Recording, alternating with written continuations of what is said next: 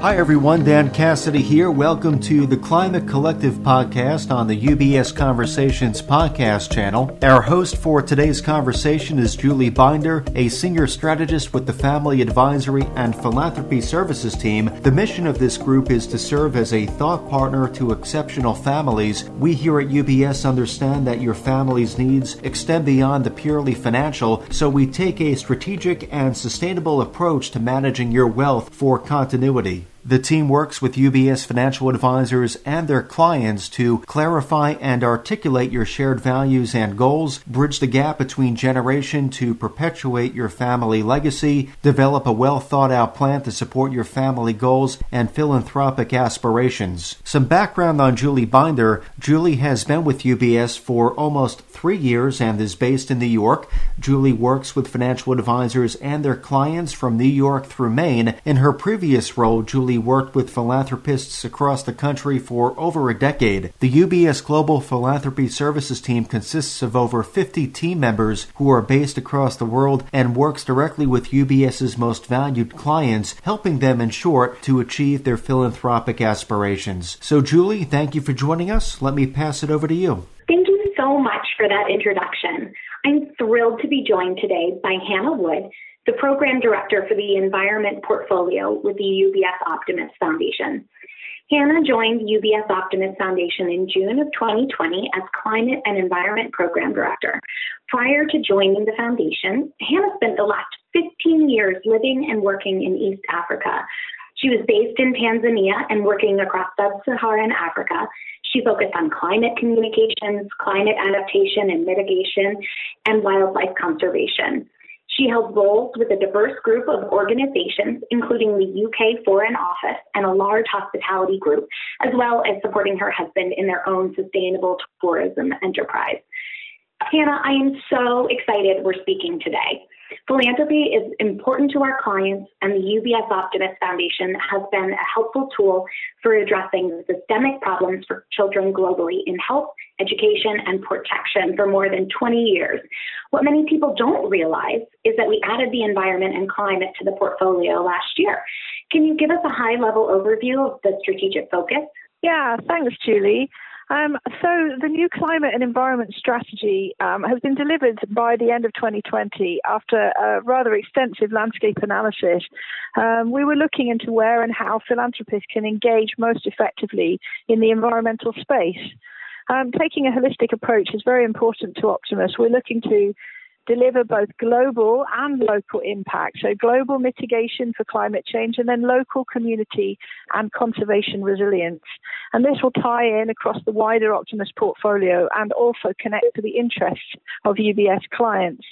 So, we effectively see climate, community, and conservation as three legs of the same stool underpinning everything that we do. Um, we're choosing to focus largely on nature based solutions. We find these to be surprisingly effective and, relatively speaking, simple solutions which deliver all round benefits you extract high impact for relatively low input. So, for example, sustainable land use, with uh, an approach like this, you can reduce your greenhouse gas emissions and increase the amount of carbon that you're storing in the land.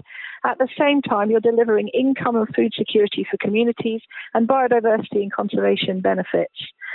It's quite a hill we have to climb. Climate is currently only receiving approximately 2% of global philanthropic funding, which is a very small amount. UBS Optimus, of course, we'd like to move the needle on that, but we also think it's important to acknowledge the potential of that 2%, make sure it's strategically spent. We see the role of philanthropy as catalytic in this space, not yet ready for large scale private and public sector investment.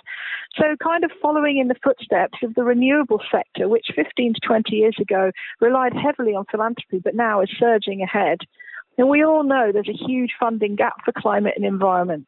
And the overall funding gap for all the SDGs is estimated at about 2.5 trillion US dollars per annum. So we know philanthropy can't fill the gap alone, but it can help trigger funding by creating and enabling conditions for investment, helping to de risk the markets and provide scoping studies and data for decision makers through supporting research and analysis. Thank you so much for that. You make it sound so simple.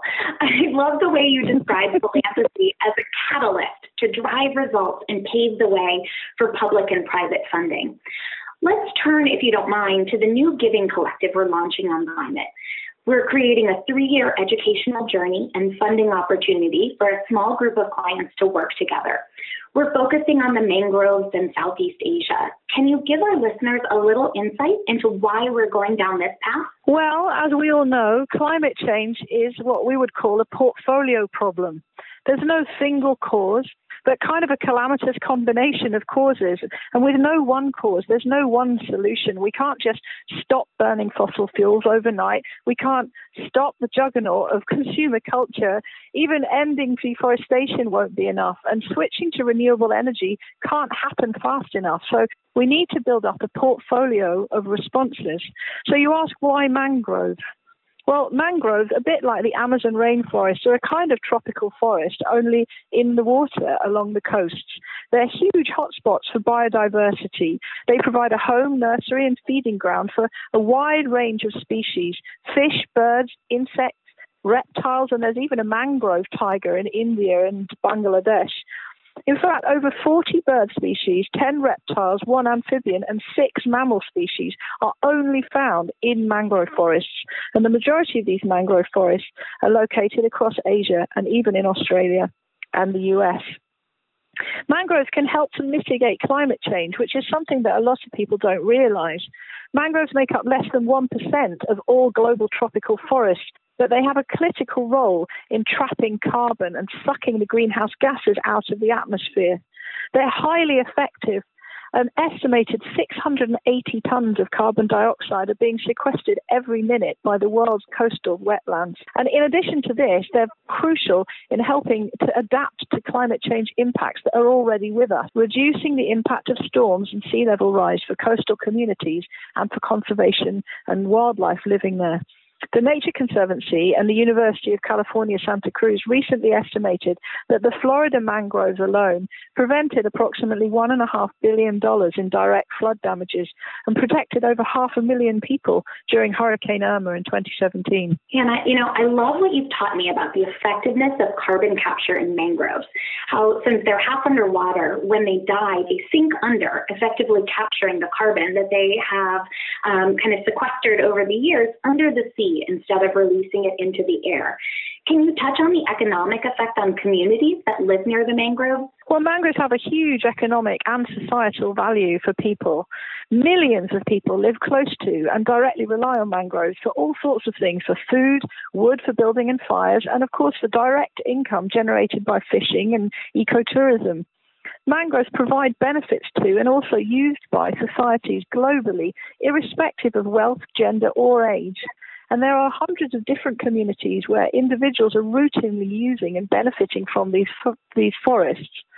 In terms of goods and services they provide, including fisheries and wood, they're contributing somewhere between 33 to 57,000 US dollars per hectare per year to national economies of developing countries with mangroves, which is a sizable amount, especially in the countries of Southeast Asia, which have so much mangrove um, conservation areas.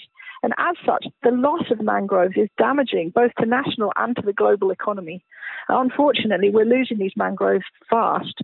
Scientists estimate that approximately 20% of mangrove forest cover was lost over the years between 1980 and 2005 is really rapid, and increasingly, governments around the world are starting to recognize these long term benefits that mangroves are providing to the economies, to people, and to the climate, and are starting to take steps to protect and restore them. But there is still a really long way to go. Well, a long way to go, but even further if we don't get started.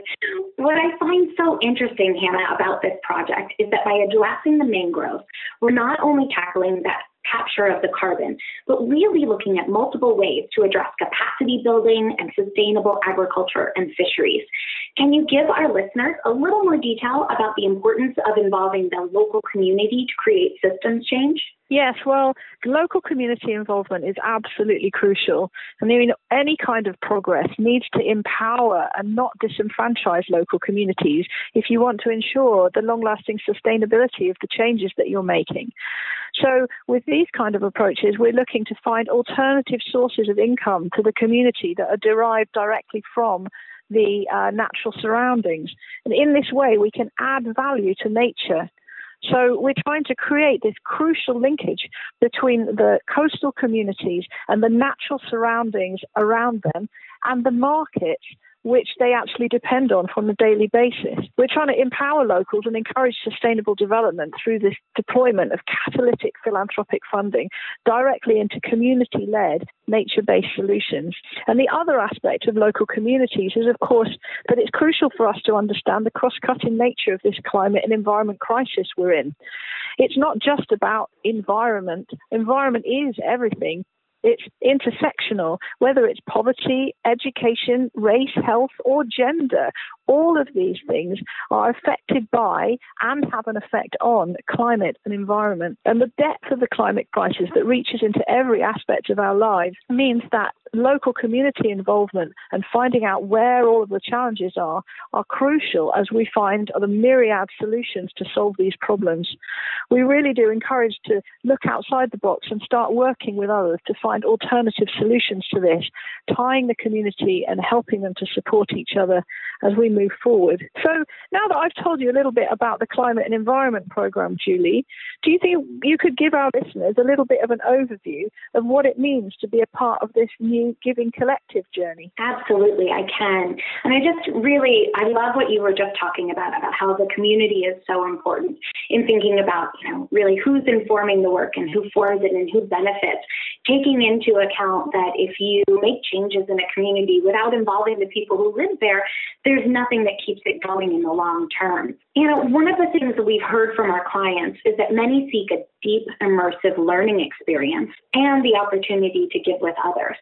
This new Climate Collective is an innovative and exclusive offering for clients to partner with their fellow philanthropists and the UBS Optimus Foundation to pool their funds to tackle the problem we've been discussing with a portfolio of best in class partners. By engaging in this collective, we're bringing members on a strategic learning experience, helping them develop skills, expertise, and leadership on an issue that they care about, while also giving them the opportunity to learn side by side with their philanthropic peers. There will be virtual meetings, learning journeys with experts, in person convenings and site visits to the field. They'll learn about things that you were just talking about, like systems change, climate philanthropy, and the intersection of climate with health, education, and gender.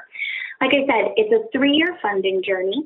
And if you are listening to this podcast and would like to learn more about this Climate Collective, our climate portfolio of programs, or about the UBS Optimus Foundation, please reach out to your UBS financial advisor. And with that, Hannah, I just want to say thank you so much for taking some time today to really explain the Climate Collective and the programs that we're working on with our listeners today.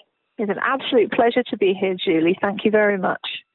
As a firm providing wealth management services to clients, UBS Financial Services Inc. offers investment advisory services in its capacity as an SEC registered investment advisor and brokerage services in its capacity as an SEC registered broker dealer. Investment advisory services and brokerage services are separate and distinct, differ in material ways, and are governed by different laws and separate arrangements. It is important that clients understand the ways in which we conduct business, that they carefully read the agreements and disclosures that we provide to them about the products or services we offer. For more information, please review the PDF document at ubs.com forward slash relationship summary. UBS Financial Services Inc. is a subsidiary of UBS AG, member FINRA SIPC.